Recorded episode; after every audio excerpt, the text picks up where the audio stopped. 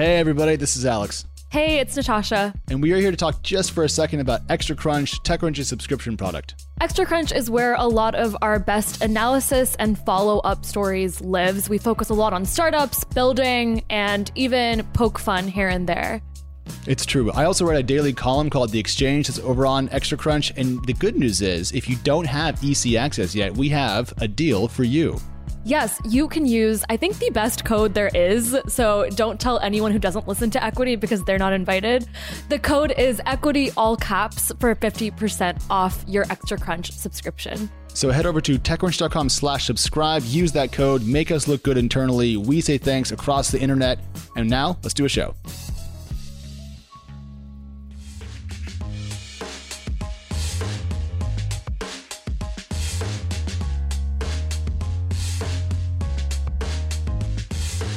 Hello and welcome back to Equity, TechCrunch's venture capital focused podcast where we unpack the numbers behind the headlines. My name is Alex Wilhelm and I am joined today by two of TechCrunch's finest. I am Natasha Mascarenhas here. Natasha, how are you doing? Doing good. It's been a super boring week, so I'm just happy to be talking about whatever news we found. Yeah, I mean, I I've never slept better in the last couple of days, Danny Crichton. How are you been doing during this really really dull couple of days? Well, I went from cranky to bored. You know, there's something about hitting the F5 key on your browser 10 times in a row every minute, make the week go by. My trick was to have four different counters up at the same time and then compare and contrast them because I wasn't anxious enough as the returns came in. I needed to somehow amplify that moment and make it somehow worse. but, ladies and gentlemen, you did not come to equity for more of that. You came for the other stuff that we talk about that we care about. And we have a packed show for you today, giving you a couple of guidelines here. We're going to talk about Plaid, breaking news, Airbnb, news out today, a little bit about gaming and venture capital, the Ant deal and the Chinese regulatory environment, what happened with Prop 22 and the shares of Uber and Lyft. We're going to talk about some new venture capital funds that are raising money, what happened in the public markets, and if we have time, a little bit at the end about EdTech M&A. So other than that, nothing to get to. And we're going to start, Danny, if you could just lead us into Plaid and what has happened. We, we talked last week or maybe the week before on, on equity about the, the Department of Justice is targeting Plaid over its acquisition by Visa. That's a 5 billion plus deal that was announced late, I think, 2019. We learned today with a breaking news literally minutes before equity is recording that the DOJ is going to sue to block the transaction. And so Visa and Plaid have the ability to respond. It'll go to court. In some cases, they might negotiate a settlement where they spin various pieces of, say, tax prep software out the reality is is that this this is not good for Plaid. And again, this is a reminder that these deals are never closed until they're closed. So my question, Natasha, is what do you think this means for fintech M&A? Do you think this could dampen market appetite for deals of this size? Yeah, totally. I mean, Plaid itself wasn't looking to be acquired when Visa approached them, according to Plaid CEO Zach Perret, if I'm pronouncing that right there was this movement stay in your own lane and not really work with the big guys. And then Visa convinced them otherwise. And now it kind of has blown up in their face. And so I think that there's definitely going to be hesitancy going forward to join forces, even though that's what fintech needs because it is so fragmented. Consolidation is never a bad thing. But Danny, what were you going to say? I think one of the biggest challenges with a startup is after you do this acquisition, okay, this was announced nine months ago. Now it's going to get sued. Now you have another year ahead of you, uh, depending on how long it takes to either to go to settlement or to trial. So for like two years in a really intense, high growth, competitive industry, Plaid has had to flail, right? Like you can't really invest in new products, you can't do new things because you're sort of prepping to be acquired, but you're not really acquired. So you're in this sort of limbo state. And that's extraordinarily dangerous to be in for such a long period of time. I'm curious if this is going to lead to more fintech IPOs because we're kind of closing the door a little bit on the M&A side, which of course could change valuations and the dynamics of the future public offerings. But on that topic, Ladies and gentlemen, we have been told that the Airbnb IPO per Reuters is coming early next week. How excited are we about finally getting this damn document? How many times do you have to F5 the Airbnb SEC Edgar page to get an IPO uh, listing out of it? I, I, I feel like I, uh, just since it's been so many years we've been waiting for this, I probably have F5 more than, than the election here. But I'm excited. I mean, to me, Airbnb is such a one of one company you know, there is technically what what vacation rentals by what owner or whatever the competitor is, but like truly Airbnb is unique. Obviously, this year has been truly like extraordinary for Airbnb. We're going to get some of those numbers. My guess is Q2, Q3, maybe, depending on exactly when they file. They may actually be kind of filing pre their Q3 numbers. But I, I am really curious to see how they've held up. My guess is if they really are going to go IPO in a week, the numbers must be pretty decent. Like there must be at least a storyline that they're holding together for the company. I think I'm definitely going to get a little emotional for Airbnb next week and it'll be it'll be exciting but it'll also be a moment it's a the YC grad and so expect to never hear the end of it from YC if they end up looking healthy. And then I also think the fact that they are choosing to not go this week makes a lot of sense, but if they had bad news, maybe they would have gone this week. So maybe next week will bring better news than it would have if it came any sooner is my optimistic read I'll give to Airbnb. I like that. I like that. You know, one thing, Danny, if they go and file this S1 without even preliminary Q3 numbers, they're going to look terrible because into Q2, they were still in decline. So if they don't have Q3 numbers in this, what's the story? And this brings up a couple of quick questions and then we'll move on. But like, how far has revenue come back? Where are they in profitability? Has revenue quality changed with the swap from kind of like distance bookings to more local bookings? Has that made occupancy go up or down on average? I mean, there's just like so much that I don't know, aside from the fact that we have seen people report little bits of, you know, Q1, Q2 numbers from the company's financial performance, but you know, breadcrumbs, tidbits, not not the full story. And so I'm just desperate to get my hands on these numbers and really sink my teeth into them. So we'll leave it there. Next week per Reuters, it's gonna be really, really fun. We'll probably do an equity shot, actually, now that I think about it, just to kind of go through all of those numbers. All right, can we move on to gaming? Is that okay? Let's do it. Alex has been waiting for this moment for six months it's true because you know the equity crew being a also part-time call of duty team little known fact uh, i reject this this characterization i think i would be killed in the first 20 seconds of playing call of duty i wouldn't um, even log on you would have stopped at the login screen. This is what I have to put up with week in, week out when trying to explain the importance of gaming as a cultural and economic and even startup story to my, my, my dear friends and colleagues who couldn't play Pong on an Atari if they tried. Anyways, we're bringing all this up because some stuff has happened that we wanted to talk about. Jonathan Shieber over at TC wrote a long piece about the gaming industry and kind of the venture capital setup. And he pointed out that there has been some late stage money going into more established gaming companies, but it still seems that VCs are reticent to fund gaming related startups uh, at the earlier stages, even though we've seen such a cultural phenomenon around games like Fortnite and League of Legends in the last kind of like five, 10 years and the growth of esports. And, and so, Danny, just to kind of kick us off, when we consider the traditional gripe about games from VCs, that they are hits based and therefore not really conducive to venture investment, how much does that old thesis really hold water in 2020?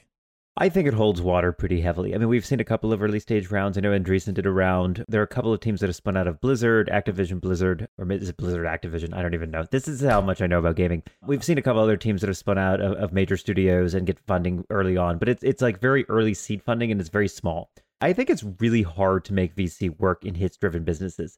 It's one of the reasons why we haven't seen Silicon Valley enter Hollywood as successfully as I think we mm-hmm. might expect. We, we have not seen VCs back, you know, media projects very well because the, the economics are just so different. You're not building a tool or a platform.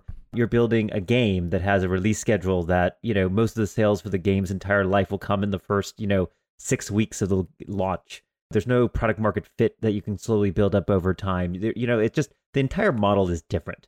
Now, I do think that VCs are getting more creative about entering the space. So, for instance, Konvoy Ventures, and that's Konvoy with a K, is a seed fund that exclusively focuses on gaming infrastructure companies. So after we saw the success of Unity's IPO earlier yep. this year, there's a lot of excitement around the middleware in a lot of gaming engines. So the gaming engines are sort of locked in with Epic and with Unity. There's a ton of other middleware from physics engines to online multiplayer engines to platforms for handling skinning and e-commerce and transactions and all that across the board makes it easier to build games. So there's a ton of excitement there. I just don't think there's a lot of money for studios. I'll add that there is a venture firm that closed a 165 million investment vehicle just for gaming, Bitkraft, which Shieber mentioned in the story. Thought that was a, a solid amount of money, and obviously their performance will set the stage for a lot of future investments. But Danny, I think you're absolutely right. Like gaming feels much more interesting at a macro level of infrastructure analytics, socializing. Alex, I want you to completely disagree with me. but I think that's Just obviously, I think it's easier to sell it as like something disguised as a SaaS company than a gaming company to VCs at this point. So all that's probably right. I mean, the old adage about selling picks and shovels is better than mining for gold really does hold up across a lot of platforms. This is why Twilio was worth 80 bajillion squillion dollars today. I respect all of that. But one thing that really stood out in the story was a quote from Alice Lloyd George, the founder over at Rogue Ventures. And she says that Fortnite really kind of looks like a SaaS business. Strong gross margins of like 73%. The net kind of retention of users and revenue as they spend in the game looks a bit like SaaS. And so I wonder if we're seeing games break out from the model that Danny mentioned, which is, you know, all the sales in the first couple of weeks and then it really trails off and then you have to go make another game and there's a bunch of revenue declines. That's the old school, like id software. You make Doom every four years, everyone buys it. And then I get killed a lot in Doom because I'm bad at it. That was last night. But instead, I think these other games really do fit the venture model better. And I think the VCs that are able to separate the wheat from the chaff, as it were, on the gaming studio side could make a lot of money. And that's what VC is supposed to be about the contrarian bet, not just doing the same damn thing that everyone else has always done. Oh, look, it's a SaaS toolkit for developers. That's like JFrog. No, it's pretty good. like, I mean, who gives a shit? That's easy. It's less difficult to do that than to make contrarian bets on game. Danny's face is amazing right now. I, uh, I, I, I think that, you know, look, it, it's absolutely SaaS. Fortnite is the SaaS product today. The, the problem is, is that unlike an enterprise SaaS product where once you're sort of installed, churn is 0.5%, 1%, and you get to keep these customers potentially for a decade or more, you know, games, they come in and out. I mean, Fortnite's at its peak of its popularity. Are we going to have hundreds of millions of people playing Fortnite in a decade? I mean, I think that's an open question. I mean, uh, you know, no franchise has held together that long because people get bored. They want new mechanics. They move on to other things. It's extraordinarily competitive because it's ultimately people's entertainment time. Gaming is doing super well because movie theaters are closed and Quibi isn't here anymore. And we can't have all those high quality Quibi shows to fill up our 10 minute, I, I guess, bathroom breaks throughout the day. But you know, no franchises ever hold on. Whereas like Excel and, and Word, you know, I think we're like four decades in and people are still spending billions of dollars a year. So I know we can't stick on this forever. We need to move on to the other stuff because it's a really busy week. But like on that point, Danny, you know, I've been playing League of Legends since college. And the League of Legends esports scene is still huge today. I just watched the Worlds a couple weeks ago, I think it was. Before we move on, I think one more thing that's important to note is is gaming uniquely is international in scope. You know, one of the things, uh, having looked at a bunch of studios, I mean, they're not getting a lot of VC funding, but what's interesting is studios are everywhere. They're in Scandinavia, they're in uh, Central and Eastern Europe, they're in obviously Asia. Australia has some gaming studios. Obviously, the US and Canada have studios. Unlike many other categories of venture, like enterprise SaaS, where your sales office is in New York or Austin or Salt Lake City or San Francisco, like you don't really have a huge shot. It's really hard if you're a Korean company with 12 people to sell into the Fortune 500. But gaming is one of these remarkably democratized fields. You don't have to necessarily acculturate the onboarding experience to every single locale. So you don't have to have things in the right languages, particularly for games like Fortnite, where the language isn't even part of it. You don't have to necessarily have the sales mechanism where you have to understand how to sell into all kinds of different types of companies and you know how do their procurement processes work. Like if your game is fun and popular, it's going to be successful. And that allows studios all around the world in a way that I just don't see in, in enterprise SaaS. And that's Danny making my point for me, but I want to stick on the international topic.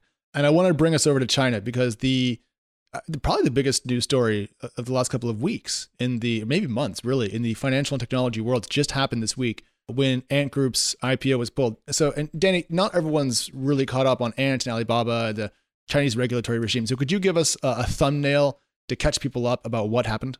For those who don't know about it, Ant Group, formerly I guess Ant Financial, it got rebranded. It originally started in 2004 as Alipay. It was owned by Alibaba. And it, it's a similar story to like eBay and PayPal. Once you had this online marketplace, you have to have payments. No one knows how to do payments. So the people who created the online marketplace created the payments.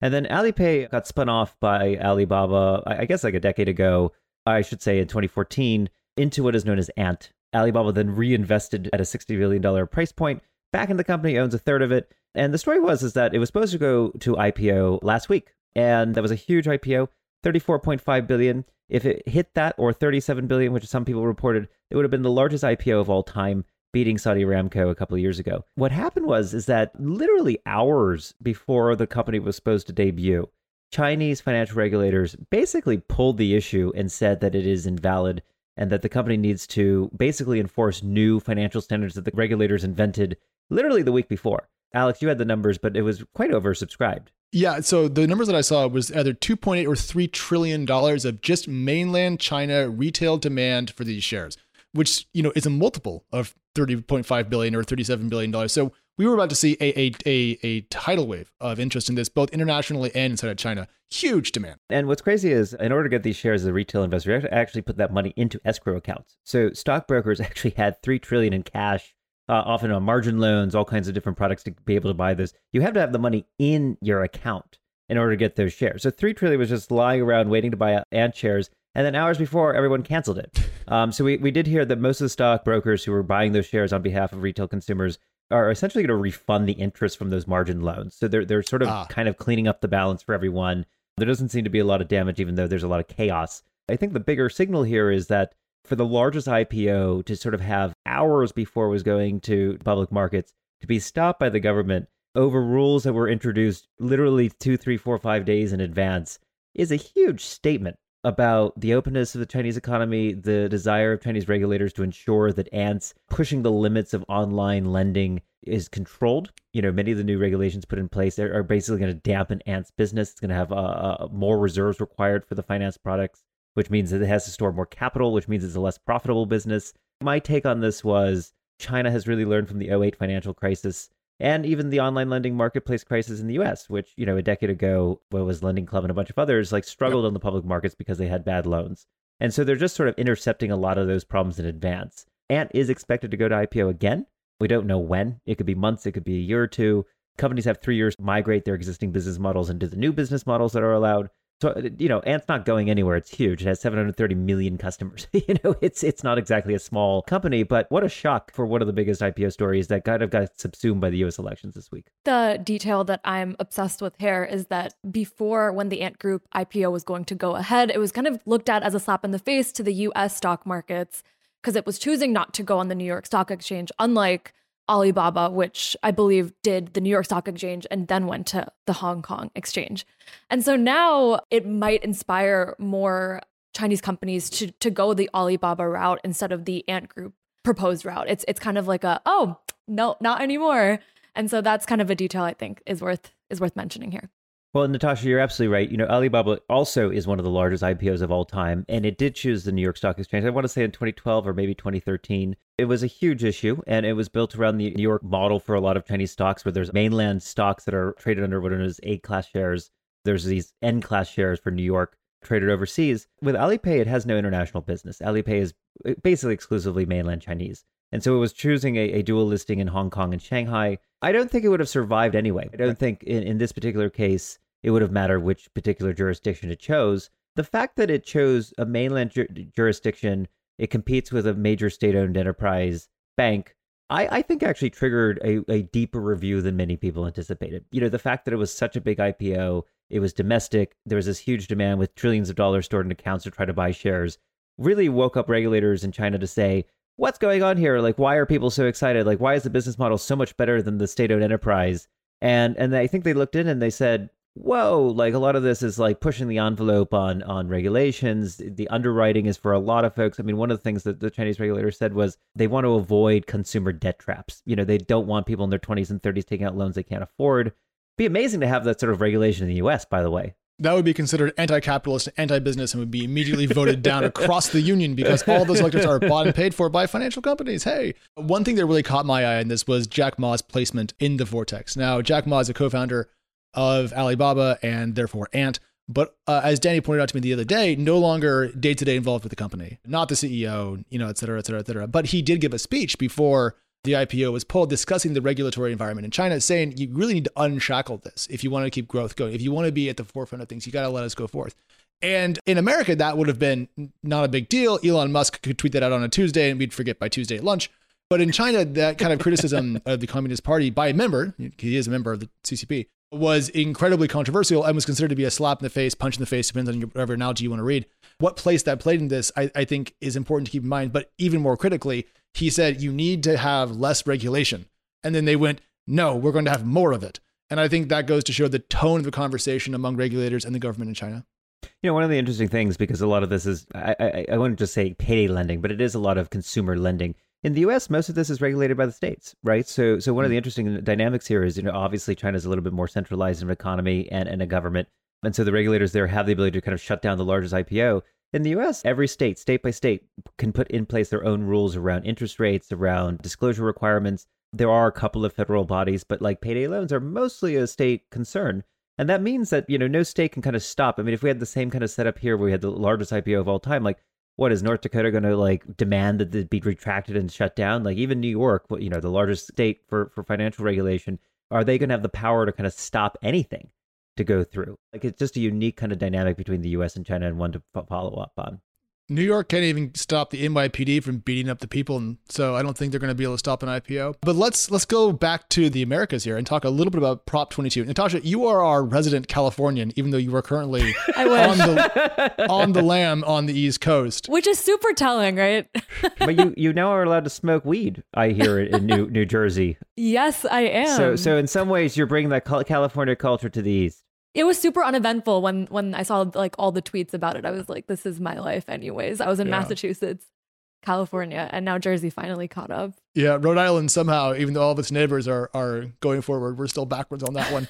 Anyways, I bring all of this up because uh, Prop 22 is in the news, Uber is in the news, AB5 is in the news. And Natasha, some stuff happened this week, and I was curious if you could just kind of catch us up on Prop 22. So, before you understand Prop 22, I think it's important to get a hold of AB5. So, in 2019, AB5 passed. So, it forced workers to be classified as employees to be entitled to certain labor protections. That set off alarm bells between a lot of the gig economy companies, such as Instacart, Uber, and Lyft, because now all of a sudden, if their drivers food delivery people are classified as workers, they have to spend a ton of money giving them certain protections. God forbid that.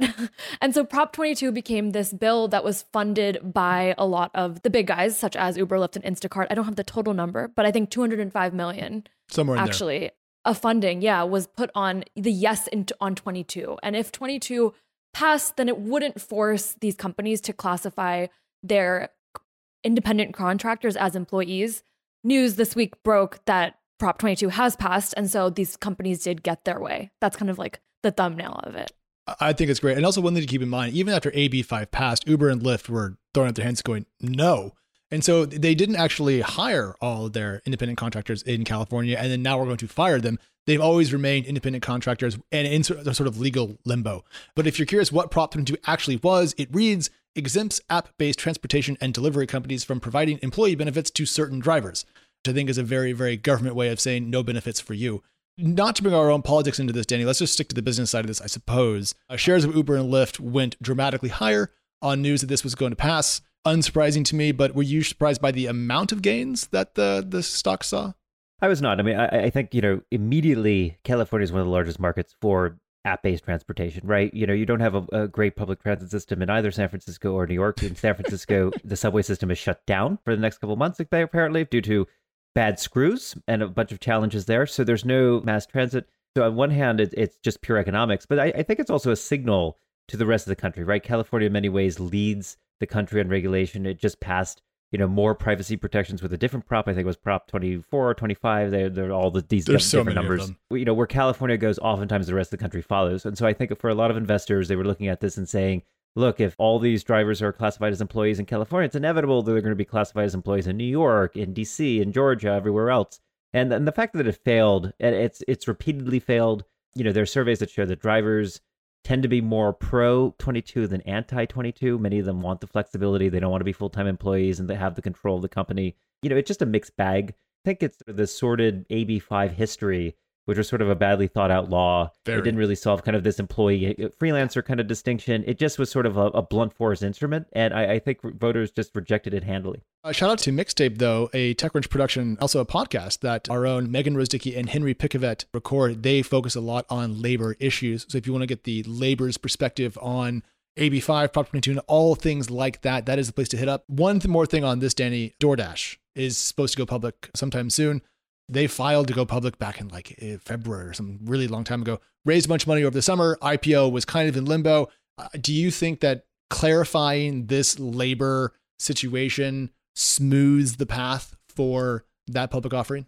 Oh, for sure. Even up to a point where I, I think it could even increase the value 40, 50, 60%, right? Like yes. instantly with that vote. And I believe DoorDash was actually one of the big companies donating to the, the Pro or Yes on 22 initiative for every gig economy worker, all these different marketplaces, this was a huge win. I think it just shows that there's still a huge debate for the next decade, or maybe even longer, about exactly how, you know, what rights go to which uh, people working in the workforce.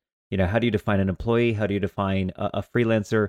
How do you create more flexible work structures? Getting this back in the startup world, we've seen a lot of companies trying to build out uh, new models around remote work, being able to do flexible work, we were just talking about a company, what, last week or two weeks ago, Alex, around sharing revenues from YouTube videos, yep. right? And creating models, you know, new business models, new income models and streams. The law represents none of this, right? You're either an employee of a company or you're essentially not. Right. And if you're an employee of a company, you get health insurance and all these other benefits. If you're not, you get nothing. Yep. And I think it's that binary that we're going to see bleed over further in the coming years. But but we have seen no traction at the state level, at the federal level, to try to kind of represent what actual work looks like today in law. And that's what we're still waiting to see. And I don't think we're going to get much closer to that until we figured out nationalized healthcare, because I think currently, because we have stapled healthcare to employment, uh, there's always going to be an enormous gulf between full time employee and go fuck yourself. Let's move along to talk about venture capital. A number, a number of five. Can you tell it has been a week of moderate to severe stress for days? Um, little punchier than usual. Sorry about that. Uh, we're we're hanging in there. You know, we're we're hanging in there. Natasha, there have been a number of SEC filings that you dug up for us on venture capital funds that are raising, have raised, may raise. Please talk us through where all the new money is going. So we saw three noteworthy filings get posted towards the end of day one of election day. We saw Precursor Ventures file that they have raised 29 million for Fund 3, which they're eyeing to be a total of 50 million down the road. We saw Hustle Fund, another pre-seed firm, filed they've raised 30 million of an also a 50 million goal investment vehicle. We also saw Insight Partners raise 413 million Ooh. for its first opportunity fund, I think based in the EU. And so my read on this was we saw two pre-seed funds half baked and and filed on election day.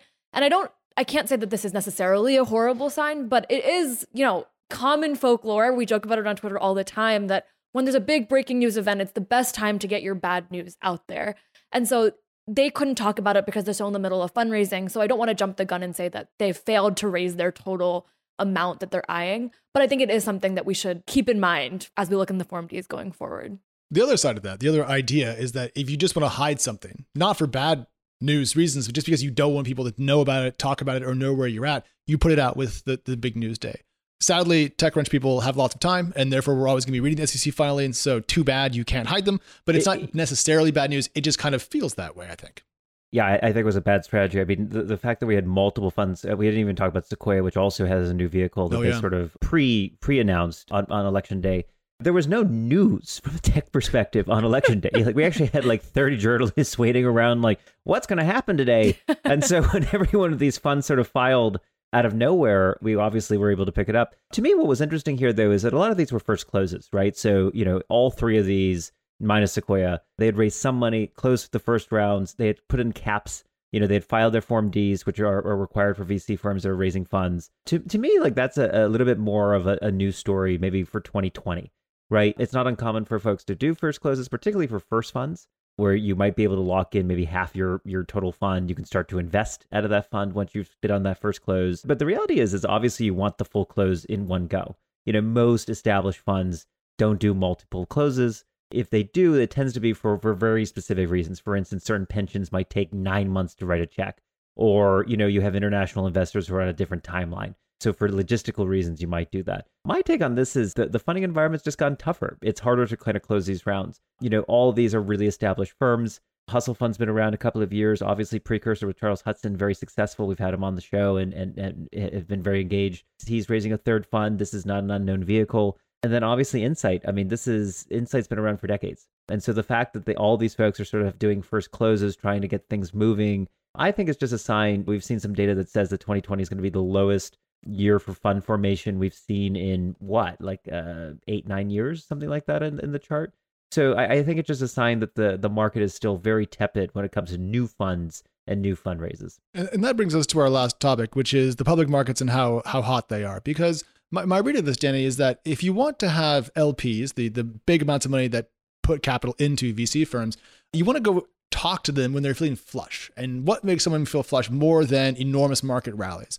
And we've seen the stock market in the last couple of days really just go on an epic tear back towards all time highs. So, you know, my read when Natasha brings these you know, filings up is that there must be tons of capital out there for a VC firm. So, what's the disconnect that we're seeing between Natasha's reporting and what you just said about kind of fund formation? Months ago, we talked about the denominator effect, right? Which is that for major LPs, whether they're pensions or college endowments or insurance companies, you, you constantly have to rebalance your portfolio. And and unfortunately, like stocks are easy to rebalance because you can sell them. They're fairly liquid, particularly in big public equity stocks. But when you get into alternative investments, hedge funds and VC firms and PE firms, you might be locked into your current funds for a decade or more. After the, the financial crisis in, in March and April, after COVID 19 spread around the world, a lot of funds were really biased towards their VC funds and they did not want to write new checks. Now that stocks are back, it's probably a little bit more balanced, but I think for a lot of funds, they're focused on short term to medium term cash flow. They want the liquidity or the potential for liquidity in case they need operations, in case they need to cover things. To commit capital to a VC fund for 10, 15 years in this environment is just harder. You know, it's not to say that no one's writing checks compared to two years ago where we had 131 billion in, in fundraising for VC funds. Like we're not seeing those numbers again. And that's because LPs, I, I just don't think are willing to commit given the uncertainty in the market. I'll add, I was catching up with Justin Dawkins from Collab Capital this week, and he was saying that exactly what you're saying, and that LPs, they're raising a fund right now, and LPs are a little hesitant towards investing in first time fund managers. And the way that Collab Capital is getting around that, and the way he thinks that alternative or new VC firms will have to, is like, how can we prove that we can get you your returns back faster? Maybe not as much all at once. But faster. The way that they're doing it is they have something called a space model, which I won't get into because I'll butcher it. But there's profit sharing that can also turn into ownership down the road. And I think that we'll see definitely see more of that from newer funds that need to now prove that um, that they can give money back to their LPs. Yeah, I don't think every new VC fund has to look just like all the other VC funds. As we talk about, you know, uh, you have the gray area between employment and, and, and freelance status. I mean, I think also there's going to be a difference between angels and, and traditional VC firms. We talk a lot about rolling funds and so forth, ways to get around these old school structures. I'm optimistic about it. And you know, one thing we didn't actually get to uh, up above in our little note stock was the fact that we just changed equity crowdfunding rules in the U.S. to allow people to raise up to five million as opposed to one million per year. So we're seeing a lot of change in the way that capital can be deployed. I'm optimistic about it, Danny. Uh, but I want to give you the last note on looking ahead. Given how hot the market is, you know, with stocks being so high and valuations being so hot, even though VCs are struggling to raise, do you think we're going to see an active startup funding market going into 2021? I, have seen no slowdown. I mean, I, you know, the fundings continue to come with alacrity. You know, founder friends of mine who are fundraising are still getting term sheets extraordinarily quickly. Uh, you know, quicker than I've ever seen before. A Series A that might go in two or three weeks. You know, start wow. to finish. Start on a Monday. In same month, you're getting the term sheets in from multiple firms and getting them locked in. I don't see any slowdown. I do think it'll be harder, you know, in the next couple of weeks. I do think people are going to be totally zonked out, you know, in a week or two. Like I think the fundraising window always traditionally closes in December and January. It's always a tough time to fundraise. I think that's going to be particularly true in, in late 2020, early 2021. I think a ton of folks are just going to turn off the internet. I, I was talking to a VC who was like, I'm going to Alaska for two, three months, and like, there's no internet access. And, and, I do think that that's going to be more and more the case. But I, I don't see any reason to, to believe that we're going to slow down, you know, particularly at the earliest stages. I do think there's going to be a winnowing effect as you get into growth. I, I do think there's less money in the growth stage. I think that there are going to be some more marginal companies that are just going to have a tougher time with the B and C. Obviously, the, the great companies are going to fundraise just as always, but I, I do think there, you know, how far down the list you can be before it starts to get harder to fundraise, that's going to get t- tighter. Uh, Natasha, same uh, same question to you. Over on the early stage, does that all make sense, or do you have a disagreement of opinion? I think that we might see a one to two month drop in energy and new checks, but I don't see us having irreparable damage from the VCs I've talked to. There won't be a six month dry period hopefully. All right. Well, ladies and gentlemen, that is equity for this week. We are back Monday morning, and if Airbnb does fly, I'll expect to hear a lot from us next week. So cross your fingers, cross your toes. Uh, we're going to go back to refreshing the New York Times homepage. Uh, we'll talk to you soon. Thanks. Bye.